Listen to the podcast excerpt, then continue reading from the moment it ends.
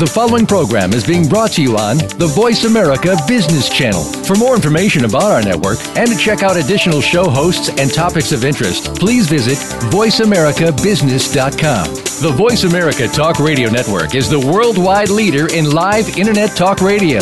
Visit VoiceAmerica.com. The views and ideas expressed in the following program are strictly those of the hosts or guests and do not necessarily reflect the views and ideas held by the Voice America Talk Radio Network its staff, and management. All financial advice provided on this show is for entertainment and educational purposes only. The financial ideas and strategies discussed are only provided as a starting point for a conversation about money matters. With regard to your particular investments and financial strategies, consult your financial planner, CPA, or investment professional. All your financial decisions are yours and yours alone to make and subsequently are solely your responsibility. The information that is supplied through the context of the radio program and any repurposing of its content by the host or network is a combination and collection of solid financial investment understanding, opinion, and comments. This network, show, and its host are not liable for financial strategies, outcomes that you employ in any manner that result in any kind of loss. Shares of corporate sponsors may be the subject of buy or sell recommendations in Jay Taylor's newsletter in accordance with Jay's objective opinion.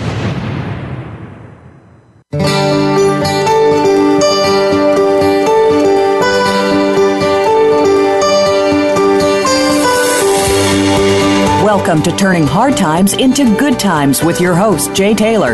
This hour will help investors fix issues and achieve personal gain. Now, here's your host, Jay Taylor. Welcome to Turning Hard Times into Good Times. I'm your host, Jay Taylor, and as I like to tell you uh, each and every week, I'm also the author of a newsletter called Jay Taylor's Gold, Energy, and Tech Stocks. And uh, Taylor Hard Money Advisors, it's the company that I work for, is also in partnership with Chen Lin, who publishes What is Chen Buying, What is Chen Selling.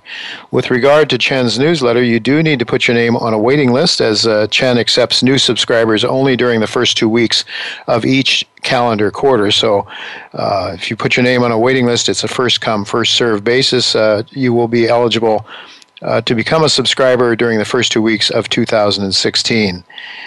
Uh, so again, go to miningstocks.com to put your name on Chen's waiting list, but also you can go there to subscribe to my newsletter, Jay Taylor's Gold, Energy, and Tech Stocks. Do want to thank each of you for listening to this show, and I would like to invite you to keep those questions and comments coming along to questions for Taylor at gmail.com. Questions, the number four, taylor at gmail.com. And I would like to invite you also to follow me on Twitter. My handle is jtaylormedia. We do want to thank uh, our sponsor for today's show is Dynacor Gold Mines. We want to thank them uh, for making this show economically viable. Uh, Dynacor has long been one of my favorite companies in my newsletter. I've uh, recommended it a number of years ago when it was around 35 cents or so. I was uh, in Montreal at that point uh, in time, and somewhat by accident, I ran into Dynacor and it's a it's a very unique company in that it's a gold mining company that has been making money year over year, even during these difficult times. And so it has been able to fund its growth uh, organically without having to go out and raise capital. It has a mere 37.3 million shares outstanding. $1.20 in U.S. money today gives it a very low market cap of under $50 million. Uh, it has earned 5 cents through the first nine months of this year. Earnings are down somewhat this year, uh, given the fact that the volume of ore that they purchase, because it is an ore model is down somewhat from where uh, it was the previous year. It seems as though the small miners are just simply holding off, not selling their gold ore to Dynacor as rapidly as they were before, given the lower gold prices. Uh, but in any event, the company is able to continue to make uh, money and make strong cash flows even in this very difficult market. Uh, no debt, and it's uh, in great shape uh, its balance sheet is in great shape. But the real big story here for Dynacor, and we will have Jean Martineau coming on to talk about this company in the next several weeks. The real big news here uh, is that they have discovered what looks like a very massive porphyry system, a copper gold porphyry system. It measures 1.7 kilometers long by 750. Uh, uh, meters wide, uh, so, so, and with some very high grade gold and copper uh, reported on surface. Now, this is right in the middle, uh, in the area where there is a, a number of other very large world class. Uh, copper gold porphyry systems and uh, uh, projects, I should say, with well known mining companies, some of which have approached, approached uh, Dynacor uh, wanting to joint venture. Well, Jean Martineau has steadfastly refused to do that, taking instead the cash flow from operations, from its ore purchasing operation, uh, and uh, using that to expand his growth, not only to explore the potential for a massive world class deposit, but also it has an underground mine where it will soon be mining gold uh, of its own rather than purchasing gold from other companies. And that provides a much bigger uh, profit margin than the ore purchasing uh, program. Good as that uh, program has been, believe that uh, the future for Dynacor is extremely bright. And again, one of my favorite stocks, one that I've been uh, writing about in my newsletter for quite a few years. Uh, so I think you might want to pay some attention to Dynacor uh, symbol DNG uh, in Canada. It also trades in the U.S. over the counter. I would like to also mention that uh, today posted at J. Taylor Media uh, is an interview that I did uh, with uh, Bob Thast. He's the CEO of a company called New Carolin Gold Mines. Well, New Carolin Gold Mines is a story that uh, sort of really goes back to the start when I started writing my newsletter back in 1981. Carolin Gold uh, Carolin Mines, it was called, in the 1981 sold at a hefty $60 price. I think they had one profitable quarter in their history. But it was, you know, during the mania when gold was just everybody wanted gold in the, in those days. Right after gold went from thirty-five to eight hundred and fifty dollars, uh, and it was quite a story. But it was never really systematically explored. The uh, never, I think they were in a hurry to put the mine into production. I think it was as much as anything, perhaps a paper play back in those days. Uh, make money quick, mine people, maybe more than mining gold. And so Carolin Mines was a really hot stock, but it just uh, underlying uh, fundamentals of the company just wasn't there. And so when the gold price went down, the company went out of uh, went out of business. Uh, but it has been recognized, and I've recognized it for some time as uh, having tremendous potential, exploration potential. The, and uh, it should be noted that part of the reason for the failure back then was recovery of gold was less than 50%.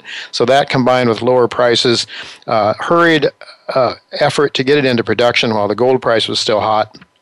I think is the reason. But Bob Thast uh, explains this company's prospects at J. Taylor Media. So uh, if you're interested in scooping up companies, gold mining companies, when nobody else wants them. I know most of you are probably saying, oh, yeah, I've heard this story before. Well, uh, New Carolin Gold Mines is available at five cents a share or thereabouts right now. Uh, it's one that uh, I think has tremendous potential, and it's also a name that I've added to my newsletter. Also, I would like to just make a note that uh, Al Korelin and I will be working together now more closely um, and uh, in an affiliation. Uh, Cory Fleck uh, is Al's partner, so the three of us will be doing more things together. Uh, but we're going to start an affiliation now, and in fact, uh, I will be posting some of Al Korelin's material at J. Taylor Media on the podcast page, uh, where you can also listen to New Carolin Gold Mines, which I just mentioned. But on the podcast page, we'll be uh, probably putting up uh, some of Al's weekend reports as well as perhaps one in the middle uh, of the week. And uh, he has a number of very interesting people, and he has a, a, different format than I have. It's sort of a discussion format among a, a number of different analysts. And um, so uh, that is something that uh, I think you should look forward to. So Al and I will be uh, doing more things together, and he will also be posting some of my things at the kereport.com as well um, some of the things that you can find at J. Taylor Media, uh, this show, and some other materials uh, that are uh, at J. Taylor Media. Well, I've just uh, I have um, titled today's show "The Geopolitical Future of the Petrodollar and Gold." And my guests today are, are William Engdahl, who's been with me a couple of times, and Michael Oliver, who's with me, well, almost every week. Uh, Michael will, of course, give us an update on his latest views uh, based on his structural momentum models that he uses so effectively uh, to keep us abreast of where the various markets are going. But uh, William Engdahl is a historian, economist, uh, prolific writer. Went to Princeton, has his degree from Princeton and some graduate degrees from Stockholm and Sweden Uh, but we're going to talk about this whole issue of geopolitical future of the petrodollar and gold because I think this is really coming into the foray, even though it's not talked about much at all in the American press. To be sure, uh, we don't hear much about that title about that subject at all because uh, the mainstream would really uh, rather have you believe that gold is unnecessary. There's no need for it, uh, and so the petrodollar is just the way things are. Nixon uh, set up the petrodollar in 1970. Uh, well, right after he took us off the real off of gold, when he took gold off, uh, detached gold from the dollar, uh, he sent Kissinger to Saudi Arabia, where he uh, arranged for oil to be purchased in dollars, and and the oil cartel then did the same thing. So the dollar then had a bid under it, and so there was a reason to own the dollar because by it was forced or it was arranged, we should say, at that stage for countries uh, who were producing oil to demand payment uh, in dollars. So that has been the backbone of the petrodollar system, uh, and it has, uh, to a great extent, allowed the United States to finance endless numbers of wars, uh, endless amounts of, uh, of, of, financing for its military industrial complex. It has then used that power to expand globally uh, and to intimidate and take over countries, change regimes, put in people, sometimes elected people are taken out of order because they don't cooperate with the United States. Uh, and we have been doing that uh, over and over again. Well, of course, that is not sitting well with China and Russia and some of the other powers, but especially those two big guys uh, are countries that uh, may uh, are are really showing some resistance now. Uh, and so we want to talk to William Engdahl and get his uh, get his uh, views on what is really going on with re- with regard to the petrodollar and gold, uh, and uh, you know some other topics that we want to talk to him about as well concerning uh, the financial status of those countries as, as opposed to the West. Uh, certainly, we want to talk to him about Syria and what that's doing uh, to the refugee status and the problems that are cropping up now around the world as a result of, of the tragic um, homeless people that are being created because of the bombs that both the United States and, and Russia and other countries uh, are. Uh, are exploding and and uh, in these countries and really creating havoc. Well, uh, we do have to take our first commercial break, so we're going to do that now. Uh, but uh, don't go away because when we come back, Michael Oliver will be with us to uh, to give us his views uh, from his structural momentum um, viewpoint. What is happening uh, to the stock market, to gold, and to some other markets? So don't go away. We'll be right back with Michael Oliver.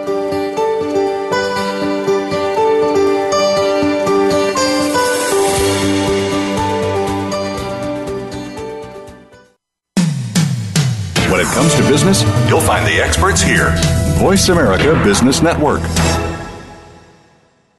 Investors deserve to start seeing greater returns, period. Creating shareholder value requires vision and a disciplined, fiscally responsible style. At Dynacor Gold Mines, we are proving how to fuel growth without shareholder dilution. Cash flow and liquidity levels are as robust as the company has seen throughout its history. Dynacor is a low risk public company generating actual profits coupled with real shareholder value. Learn more at dynacorgold.com or follow us on Twitter at Dynacor Auryn Resources is a Canadian based gold exploration company focused on the company's flagship Committee Bay project, located in northern Canada, one of the best mining jurisdictions in the world. The company's current resource outlined by drilling thus far stands at 1.1 million ounces of gold at over 8 grams per ton. Auryn is operated by the same team that founded Asanko Gold, which is constructing a major gold mine in West Africa, and Cayden Resources, which was recently purchased in November for over $200 million. Follow us on Twitter at VoiceAmericaTRN. Get the lowdown on guests, new shows, and your favorites. That's VoiceAmericaTRN.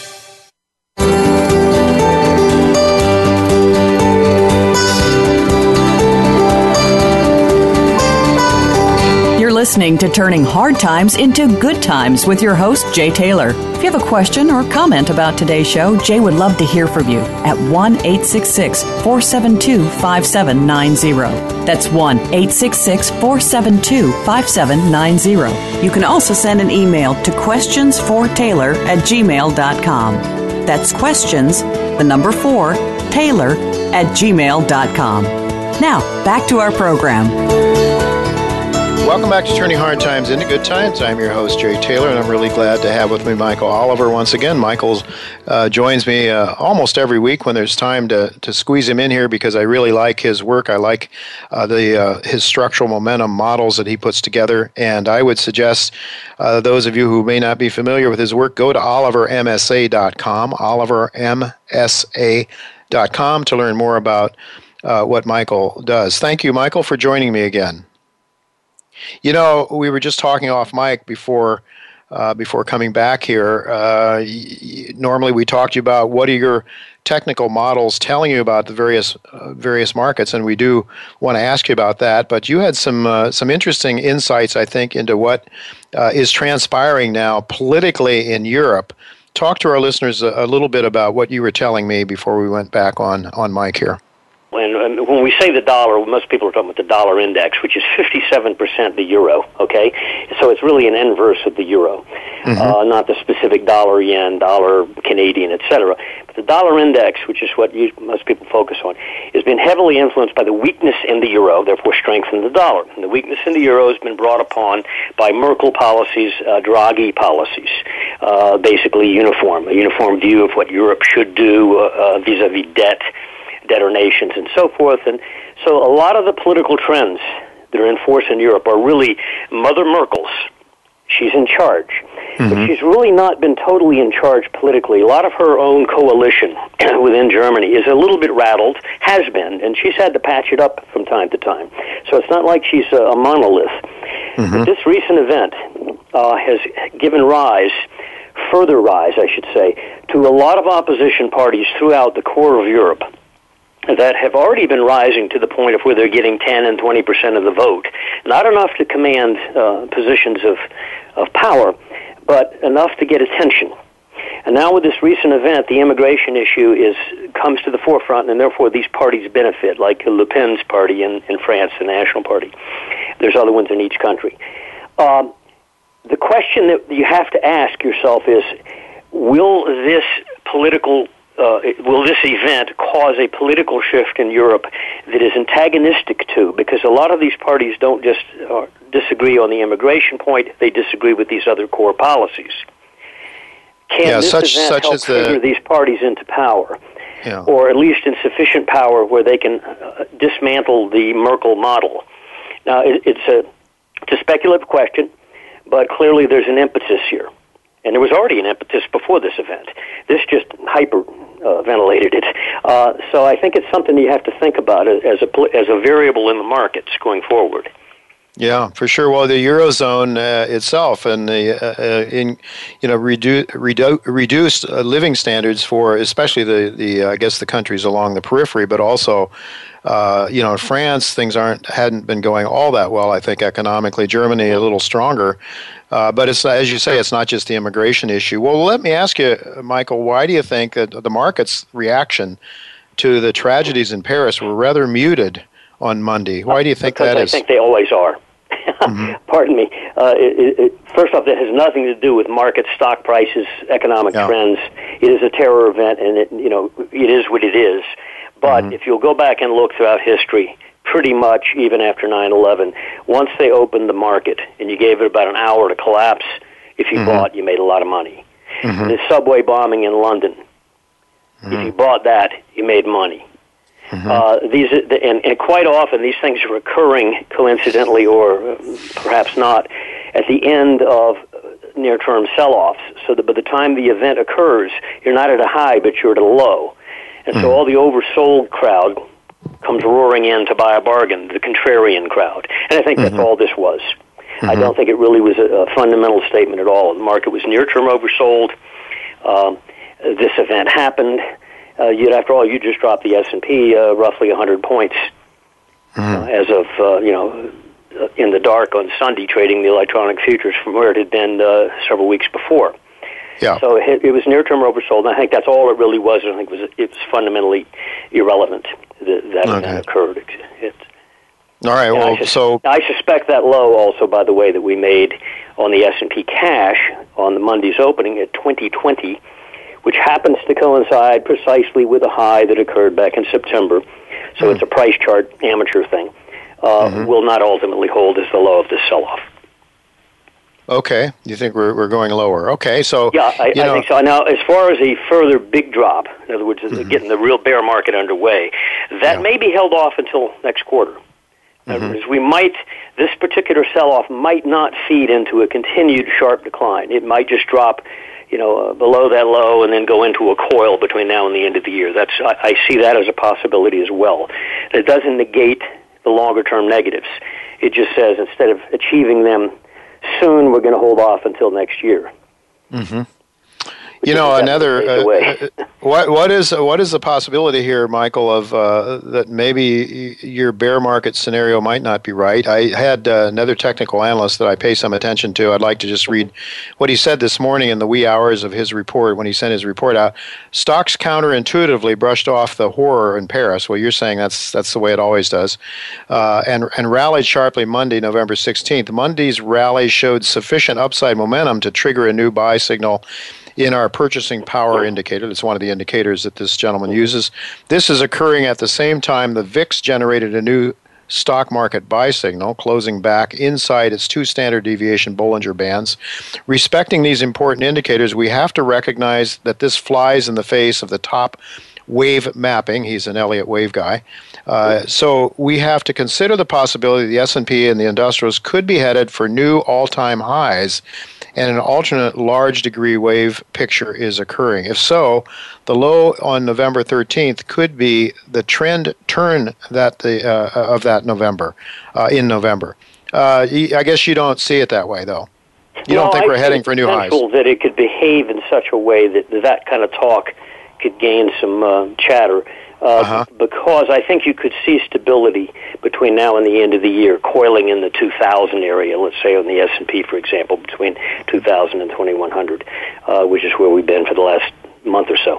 Uh, I can see the coiling up, but I do think we've hit, probably have seen our high uh, which actually we had predicted in January of this year, 2130. We, we bumped it twice this year, then fell sharply, then came roaring back up to 2116 point something uh, three, four weeks ago, and just couldn't make it, and then dropped nearly 100 points. I think the market is broken. It might coil.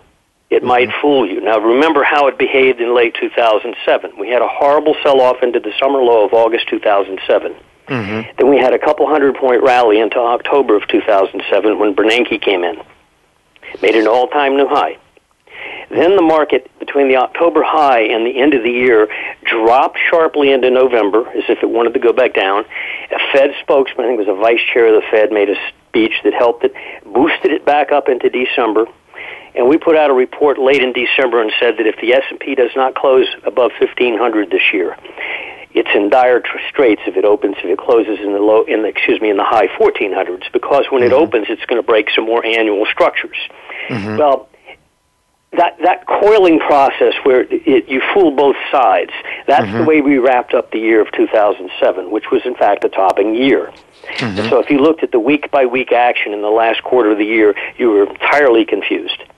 Mm-hmm. It looked like one of the collapse, explode, collapse, explode, and finally it closed with a whimper. And when it opened the next year, it was just bombs away. Uh, yeah. and I think I think we could be setting up for that. In which case, that gentleman's argument will seem to have some merit uh-huh. if, in fact, we go into a coil here. Mm-hmm. Yeah, yeah, and I mean that, that could be yeah. It could be the thing that delays this decline then until the first quarter yeah. of next year. I guess yeah. in your in your thought. Well, well, you know, one of the things I, I think that I, what I really appreciate about your charts is that when you show these momentum charts compared to the price charts, uh, in many cases it looks so different. And gold is one of them that I noticed. One that you put out this week, where the momentum chart looks, you know, look pretty much stable and sideways and uh, going nowhere uh, building a base perhaps, uh, uh, but seemingly capped with a ceiling over top of it. But it looks quite a bit more constructive than the price chart. But what are you what are you seeing now with gold? Uh, same same story, I think. Uh, the process in gold is, is is a bit different from stocks. Stocks peak mid-year. Gold continues to make new lows, but in point of fact, if you'll stand back and look at a gold chart going back to 2011, the real decline ended in 2013. Mm-hmm. We were 1178. That was the low that year, twice. Uh, we've since blown that low out by a couple percent each time we make a new low. We go a couple percent beyond the prior low, stop and turn up, Mm-hmm. and then retrace the ground that we just declined. Uh, we just did it again today. We took out the July low, which had been at 1072.30. We traded down to 1063.40. I think we're back above 1070 again. I still think gold is price wise is, is an erosional basing action. In other words, it hmm. keeps making a new low, but only nudging, nudgingly. Now, it doesn't hmm. really sincerely open up. And the momentum continues to sit there poised like a snake, ready to coil through the structure. The structure hmm. is massive. It's like almost three years wide. Right. Uh, the last time I saw a structure like this occurred with the Shanghai Stock Index in the summer of 2014. That index at the time was at 2100, and nobody wanted to own Shanghai. It went Oh. from 2100 to 5100 in 11 months when it went Well, through I- that I- structure. I might say I might say that nobody uh, except Michael Oliver. I, I don't know of anybody else that was. I mean, there probably was somebody out there, Michael, that thought it was time to buy it, but I don't know. You're that was a, a fantastic call, and uh, and and Well, obviously. but it was, the, the point being, though, what you just said, it's, it's not wisdom on my part at all. It's simply that momentum built a structure that a blind person could could see on a braille chart. It was mm-hmm. it, it was so clear that there was a bottoming process, even though Shanghai would every several months nip out a new low, rally, nip out a new low, rally. But the, really, the gas was out of it on the downside in price. It was incremental, and it was finally one time it turned up, and it wasn't fake; it was for real and it you know more than doubled within 11 months. Now you know at the top at 4,700 we said get out, but, but the point being that that was the same type of base that gold has now, and inversely, it's the same type of momentum structure that oil had back in the summer last year when it broke down. Which is a mm-hmm. huge flat structure that spans several years. You couldn't mm-hmm. see it on a price chart, but you could see it on momentum. So when I uh-huh. see these type of structures, it just tells me, wake up, this market is setting up for a big move. The only issue then becomes when. Mm-hmm. And that's So a it's a- matter of monitoring. It's a monitoring process. Right, exactly. Well, uh, oil. Then you you put out something earlier today, big oil, uh, and you said it's premature to be talking about a bottom. We got about three minutes left here yet. Could you Right. comment I on was oil? talking about the major oil stocks, and Yeah. I, I especially think the major oil stocks have not bottomed. They've had a nice rally, just like the market, over the last few months. But I don't think the low they made was anywhere close to the low they're going to make. I think they'll go back down with the market.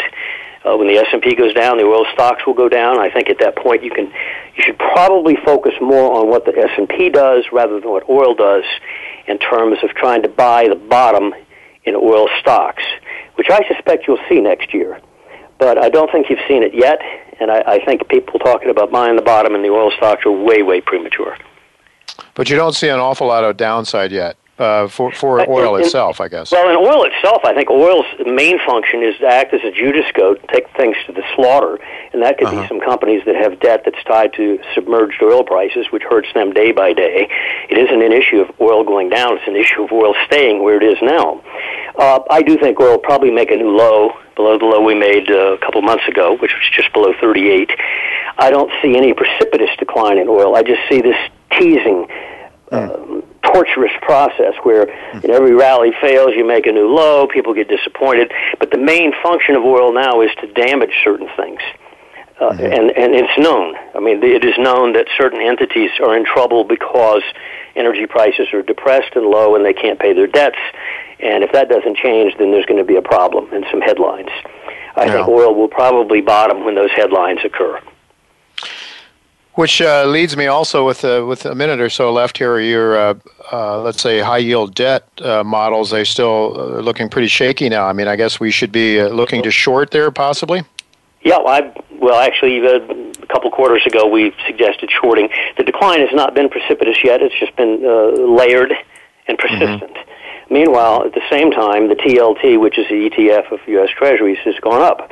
So Yes. it's, an equal and opposite situation. If the safe stuff goes up, the formerly good stuff, the high yielding stuff that the Fed wanted us to buy, which did quite well from 2011 through about 2014, uh, now suddenly is a huge liability technically speaking and fundamentally.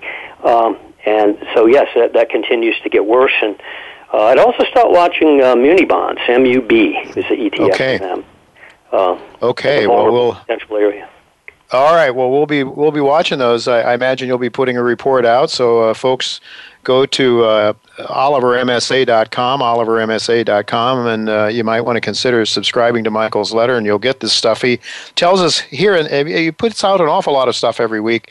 We talk about a couple of the things that he's uh, been talking about during the week, but you really do very, very well to subscribe to olivermsa.com. Thank you very much, Michael, for being with me once again. Always a pleasure talking to you, always insightful.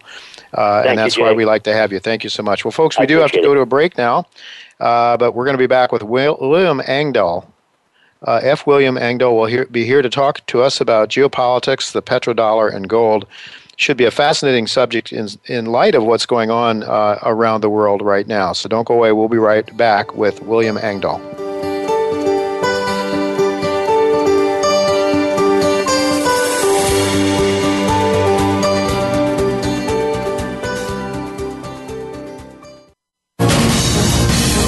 Voice America Business Network, the bottom line in business.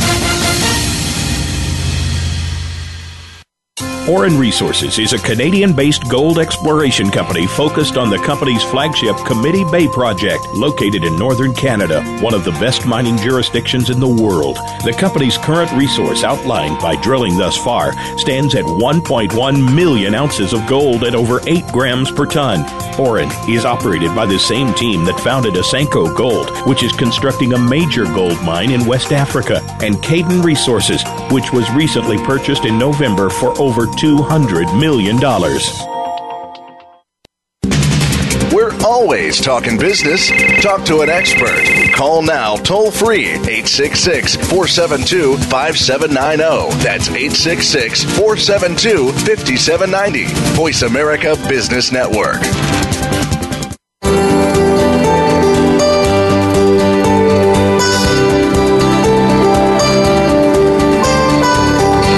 Listening to Turning Hard Times into Good Times with your host, Jay Taylor. If you have a question or comment about today's show, Jay would love to hear from you at 1 866 472 5790. That's 1 866 472 5790. You can also send an email to questionsfortaylor at gmail.com.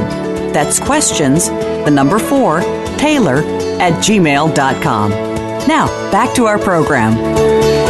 Welcome back to Turning Hard Times into Good Times. I am your host, Jay Taylor, and I'm really pleased to have with me once again William Engdahl. Uh, he is an award winning geopolitical analyst, strategic risk consultant, author, professor, and lecturer. Uh, he's been on this show before. He, uh, he, did his undergraduate work at Princeton University. He, uh, he also uh, has uh, uh, advanced degrees in comparative economics at Stockholm University. Uh, and uh, he's written some books. I've, I've read a couple of them. one I've read most recently is The Gods of Money. And I think if you want to know, really know, why politics in the United States and around the world, but especially in the United States, are the way they are. The Gods of Money tells the story. It tells you who really runs the show, who's really uh, the powers behind the throne, and it does an awful lot to explain why seemingly uh, ridiculous policies are continually put uh, in place uh, and why they seem not to be working well the more they do, the more they think they need to do more of it, even if it doesn't work, whether it's uh, uh, monetary and fiscal policy or whether it's uh, policy, uh, foreign policy with wars and, uh, and all the stuff that we're doing overseas. But in any event, thank you very much, William, for joining me again. It's always good to have you with me. Thank you, Jay. You know, one of the things I really want to talk to you today about, uh, we titled our show Geopolitics, the Petrodollar, and Gold. Uh, but there was an article, and I would just really tell people to go to williamengdahl.com, William Engdahl, N G D A H L.com, to learn more about William's work. He's a very prolific writer and lots of very thought provoking articles there. But one that I'd like to start out with talking to you about today is Do we really want a new world war with Russia? And the opening paragraph, and I just like to read it here, it says Washington continues making an international fool of herself by her inability to effectively counter the impression around the world that Russia, spending less than 10% of the Pentagon a- annually on defense, has managed to do more against ISIS in Syria in six weeks than the mighty U.S. Air Force bombing campaign has done in almost a year and a half. One aspect that bears attention is the de- demonstration by the Russian military of new technologies that belie the wild, widely held Western notion that Russia is little more than a backward oil and raw material commodity exporter wow that's end, end of quote to me that is that, that is something that's so diametrically opposed william to what we would hear in our mainstream media where we are here always told that you know uh, that annoyance of russia getting involved in syria what are they doing there? So you know living in the so it, it, here we don't hear that kind of thing right? But you were saying in fact that that uh, Russia has been far more successful in in in, um, in really setting back ISIS than the U.S. has been. Can you provide some evidence that that is true? Help us understand it, because we're certainly not hearing that here. The uh, the campaign that Putin began, and he, every step of the way, he has invited the Obama administration, Washington, to partner with him. They've mm-hmm. refused time and time and again although now just in the G20 meeting yesterday in, in uh, Antalya in Turkey, it seems that Obama and Putin actually sat down for a 35 minute face to face, which is uh, a very potentially positive step. Mm-hmm. Let's hope. Uh, what Russia is doing in Syria since the 30th of September is com- diametrically opposed to what the Pentagon has been doing for a year and a half, as I mentioned in the in, in the uh, statement you just quoted. They were invited, they were pleaded to by the legitimate government of Syria, and elections, to my mind, are important, and not just the wishes of foreign governments to have this or that person in instead of the person who's there. Mm-hmm. But the legitimate government of Syria, Bashar al Assad and his cabinet, asked the Russians to come in and help them defeat the terrorists. Mm-hmm.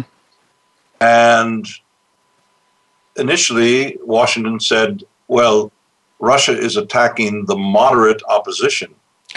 and yet, a, a, general, a U.S. general, testified to Congress a week before that statement that after a half a billion dollars of expenditure by, by the Pentagon on training moderate uh, Islamists to fight the Bashar al Assad government or to fight whoever, uh, only four or five are still with us. Mm, wow. and we, we don't know where they are because we don't track them.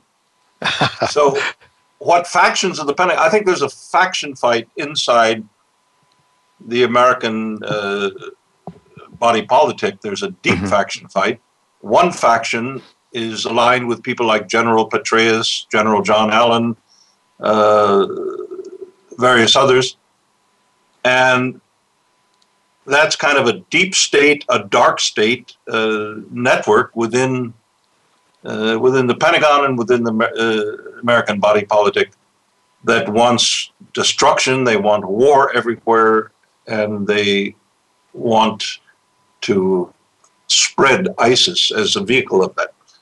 Well, there are other factions, fortunately, for the world and for the United States that are resisting that. The, the latest information I have is that uh, President Obama, in his talks with Putin yesterday in, in Turkey, actually uh, began to realize that maybe a cooperation with what Russia is doing against uh, Islamic terrorism in Syria might not be the worst option. Mm-hmm. Uh, let's see. Let's wait and see. Uh, it's, it's we can hope. Yeah, we can hope. We can because hope. The, the other option is World War III, and there are definitely factions such as those who uh, created people like uh, General Petraeus and, and General John Allen. Those factions want to create war and destruction all over the planet to create a World War III. I personally don't think that's the best way for humankind to proceed. yeah, what a novel idea, huh? I mean, yeah. when you, you, watch the Republican candidates, I mean, with the exception possibly of Rand Paul, they're all tripping over each other, trying to be more, uh, more tough than anybody else, blaming Obama for all the world's prob- problems, of course, and uh, would would certainly. Well, that's election politics Yeah. Although I have to say, even though I'm, I'm not a great fan of him, one thing that Donald Trump has done is to say, well, if the Russians are getting after ISIS in Syria, let them do it. That's great. Yeah, and yeah, he did say that. He, the, the establishment does not like to hear that because they are behind the military industrial complex. I call them the establishment. The American oligarchs, the David Rockefellers, the Bill Gates, the, the Warren Buffetts, the George Soroses, they do not like to hear that because their agenda is war everywhere to extend their power. And that, to my mind, is a pathological agenda. It's a, it's a sick agenda. We, we, we need to move beyond that crap. Excuse well, me. Well, I don't, I don't, I don't know why anybody would disagree with that. I, I don't know where the, the rationale is for that, I, unless they think that we can prevail.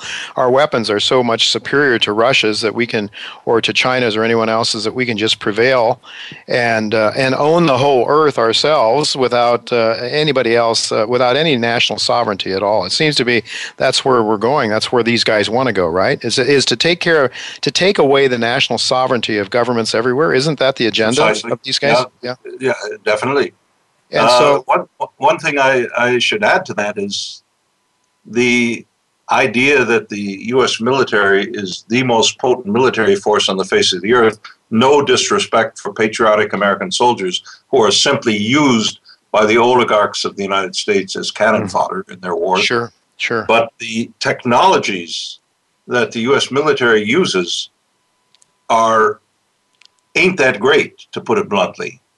The well, that's, uh, that that's that's what I want to ask you about because you mentioned in that article that there that the Russians have come up with some pretty pretty darn good technology. You mentioned the Russians are spending ten percent of what we do, the Pentagon does, yeah. and they've been more effective, and, and probably because there's some resolve there to defeat ISIS. It seems to me they're they're more they're more certainly. Uh, you know re- there's resolution to do it on Russia's part whereas as you say part of us uh, part of our body politic and our military seems to want to use ISIS to create more chaos because well, it's sometimes yeah, exactly. we're supporting ISIS other times we're fighting them and and depending on which boundary they're at or where they're at at a given time. Yeah.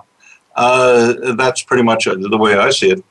And let me give an example in terms of, of technology. The India is more or less a developing country and has huge poverty, it has huge uh, uh, problems.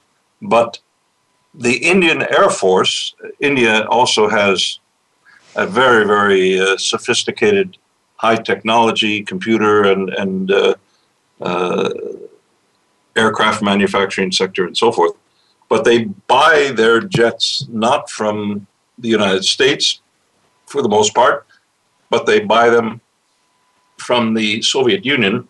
Mm. They buy jets similar to the ones that are flying in uh, Syria and doing such precision damage over the last six weeks. And there was an exercise earlier this year held in the UK where the Indian Air Force pilots flew Soviet, or not Soviet, Russian uh, jets, Su 30s, against the Royal Air Force Eurofighter Typhoon jets. And the Royal Air Force used their top pilots. The Indians deliberately did not send their best pilots, they sent ordinary pilots. The Royal Air Force of UK used their top fighter jet, the Typhoon, superior to any current US fighter plane, even uh, possibly excepting the latest version of the F 15 or F 22. The Indians didn't send their best fighter planes, which would be the Super Sukhois, a modified version of the Su 30. And the Indians simply wiped the Royal Air Force clean. Wow. Hmm. They just uh, 12 to 0. Interesting. They, wow. they blanked, the, and these were war exercises. Mm-hmm. And they did the same against the U.S. and India uh, one or two years ago. So then we have things like the F 35. Well, the, the director of the F 35 program uh, was just removed of her responsibility. It's a 400 billion so far that's designed to go to 1. Point, I think 1.3 trillion dollars over the next 20 years. Good lord. And it's less capable than the existing F 16 fighter jet that uh, America has. Mm. So, this all purpose, all service fighter, bomber, whatever you want to call it, is a, is a piece of crap. well, somebody's making money. Somebody's somebody's well, that's getting. The point. Some, yeah, that's, that's, the, the point. point. Right? that's a military, military industrial, industrial complex. complex. and the Pentagon have become so corrupt. Yeah. Well, that's what so, Eisenhower. That's what Eisenhower warned us about uh, when he left exactly, office. And exactly. Now, I want to ask you. Uh, I want to ask you about uh, you know the issue in the Ukraine, which seemed to really sort of fire Russia up, I guess. And uh, you know, uh, you know, most Americans don't really know the story here. All we know, we, we're told that Russia is doing all kinds of evil things to the Ukraine. They uh, they invaded, they took part of their country away from them, uh, and we're never told the other part of it that the United States uh, played a role in the overthrow of an elected government there. Uh, talk to our listeners about that a little bit because most people think that it's you know it's just a one-sided affair that. Uh, oh, not Russia, at all. Not at all. Ta- tell us about that because it, yes, uh, I will gladly. No less than George Friedman, the the head of Stratfor, which is a consultancy on geopolitical uh, developments for the CIA, for the Pentagon, for the Israelis, and so forth. George Friedman, who knows quite a bit about international politics, gave an interview last December where he said the U.S. coup d'etat in Ukraine in February 2014 was the most blatant coup d'etat in U.S. history. Victoria Nuland, the Assistant Secretary of the State Department, uh, the CIA, John Brennan's uh, knuckle draggers, the uh, you know, and the reason was to drive a wedge between Western Europe and Russia that was becoming economically mutually beneficial for both in a huge way, and to simply isolate both. And uh, it, they what they did was bring, and this can be checked by any intelligent uh, listener who goes into Google and uh, Google's neo-Nazi Ukraine or uh, right-wing Ukraine uh, and so forth. The government was put in there by the U.S. State Department, by Joe Biden, by John McCain. It was a truly nonpartisan effort to create this fascist coup d'etat in Ukraine. And immediately the Ukrainian government began uh, proposing legislation or passing legislation in, in their uh, rigged parliament to deny the Russian speaking and ethnic Russian uh, population in eastern Ukraine the right to speak Russian. You cannot yeah. speak Russian, it's illegal. Oh, well, my goodness. Yeah. And then they began doing other things that made it clear that this, this was a, a fascist coup d'etat. And they began resisting Crimea, which historically is Russian going back centuries, and Crimea, Russia had an agreement going into the next 20 years with the government of Kiev before this coup d'etat for the Russian Black Sea naval fleet to be based in Crimea. So they had many Russian military in Crimea Peninsula there. And Crimea only was given to Ukraine for administrative reasons by Khrushchev in 1954. But that was when the Soviet Union was won. It was like Texas and Arkansas. Sure. And American president gives, uh, you know, a little part of Arkansas to be administered by the state of Texas. And uh, it doesn't have any effect on America as America. Well, that was the Soviet Union. It was one. Uh, you could argue that it was a bad one, but uh, it was. Mm-hmm. And then uh, historically, Crimea was always part of Russia, but militarily, for the U.S. to install, uh, Russia was completely shocked by the coup d'etat of, of Victoria Nuland and, and uh, the neocons in, in Kiev. And they had to yeah. react because their, their military survival depended on keeping that base in, in Crimea. So they, what they did was supported the idea that the Crimean population decide in a referendum do we want to be part of Crimea Um, do we want to be part of uh, Ukraine or do we want to be part of Russia? They decided 93% to go with Russia. And there's no dispute about that in, in the international uh, community. They just claimed that was because Russians put a, a, a rifle to the head of the voters. Yeah. Well, I've, yeah.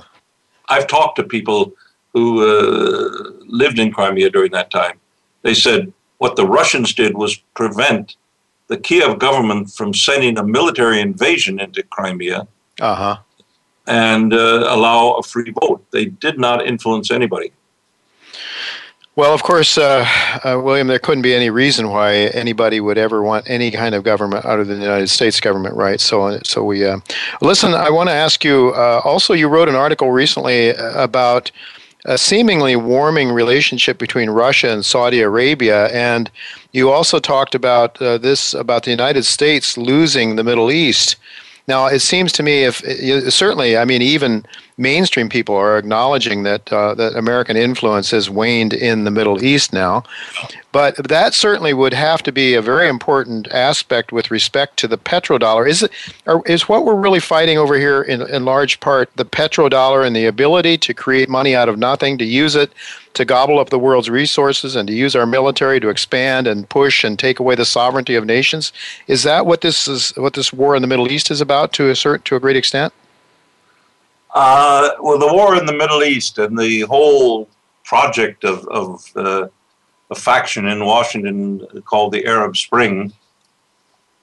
Uh, it goes back to George W. Bush and the invasion of Iraq in 2003 mm-hmm. when they proposed something called the Greater Middle East. Right. Their agenda at that time was to, in, to create uh, destabilizations through these color revolutions, as they, they're called, uh, in Egypt, in Tunisia, in Libya. That wasn't very colorful. That was blood red. Yeah. But uh, uh, and now Syria to install Muslim Brotherhood puppet regimes in all these countries that would answer to Washington, and that backfired massively on this faction around, actually around Hillary Clinton and uh, certain people in the Pentagon and the CIA. The idea that you can, at will, play around with with uh, people like like some people in Washington believe, and upset traditions that go back. Syria is a is a nation that has had several hundred years of tradition of harmony or relative harmony between different religions that kind of has been a model for the Middle East of uh, Orthodox Christian, of Sunni Muslim, of Shia Muslim, mm-hmm. which is the Muslim in Iran, but uh, not only, and of Alawite, which is a spin off of the Shia, friendly to the Shia, but not quite Shia. And then Qatar and Washington and the French and various people decide because Bashar al Assad refused a gas pipeline from Qatar into Europe through Syria, that Assad had to go. So, uh, yeah, that's. Yeah. So, I mean, it, it, it, seems to me that when Kissinger set up the petrodollar to replace the real gold dollar, that there had to be a bid uh, that that allowed then a bid for the dollar that otherwise wouldn't have been there a big one you know and then Saudi Huge. Arabia Huge. and then all the other oil producing most of the other oil producing countries went along with it. So that all produced all, of, all of them all of them. And so the whole world was and, and so now if that order is coming apart if the ability of the United States to control the uh, the, the, oil markets and and hence demand that P, that other countries use the dollar to purchase oil, then the uh, the hegemony of the the dollar may be uh, may be in trouble, and it would seem to me that that's that's what the, a lot of these battles could be about. Uh, we do we just don't have much time here left, uh, William. So I, I agree just, with you. I would say it's not the hegemony of the United States; it's the hegemony of Wall Street and the oligarchs behind Wall Street Yes. and they're going crazy. They're losing power everywhere, and that's the good news. Well, I was reading. Uh, it might create a lot of chaos, though, when thing when the when Humpty Dumpty falls off the wall. But uh, but but I just with uh, very quickly here. Um, an article I read this morning from another publication, uh, Grandmaster Putin's Trap, it's called, talking about how Putin has been accumulating huge amounts of gold. And basically, he's selling his oil to, to China and I noticed also that uh, Iraq, which seems to be aligned now with Russia to a great extent, also mm-hmm. increasing their oil sales to China. Well, they're not trading uh, that oil for dollars. And in fact, Putin is, is uh, requiring gold for it. And there was this view uh, in, the, uh, in this article that, uh, that ultimately Europe is going to need at least some of Russia's oil in order to survive, and that Putin is really sort of circling the wagon in a sense in a very clever way and uh, and and that uh, the West just doesn't just doesn't know what's going on. Thirty seconds to comment on that, if you would, please. Russia is the biggest supplier today of oil to Western Europe, and the biggest supplier of natural gas. And for the United States to put pressure on Brussels and put pressure on, on the European Union and especially Germany to break those ties through sanctions is the most suicidal move that the Europeans have made in a long time. All right, that's that's very interesting. John Kerry's remarks recently that if we don't sign the tre- the uh, nuclear agreement, that we could lose the uh, the re- world's reserve currency was really a shocker. You think he might have uh, been onto something there? Of course, of course. Yeah. Because okay, well, we're, we're uh, unfortunately we're out of time, William. Okay. I'm very sorry about that. Want to get you back again because you're just a wealth of knowledge on geopolitics, views that we don't hear of on the regular basis. So thank you very much. Well, folks, that is all the time we have. Next week, I'm going to have Chris Martenson with me, uh, as well as his colleague Adam Taggart. To, uh, that is uh, peakprosperity.com. We're going to talk about a book called "How to Prepare the Future and Create a World Worth Inheriting." Uh, so I'm sure you'll want to be back uh, and listen to us next week. So thanks very much, and uh, until next week, goodbye, and God's blessings to you.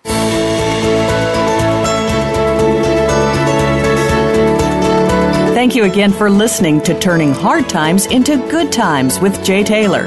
Please join us again next Tuesday at noon Pacific Time, 3 p.m. Eastern Time on the Voice America Business Channel.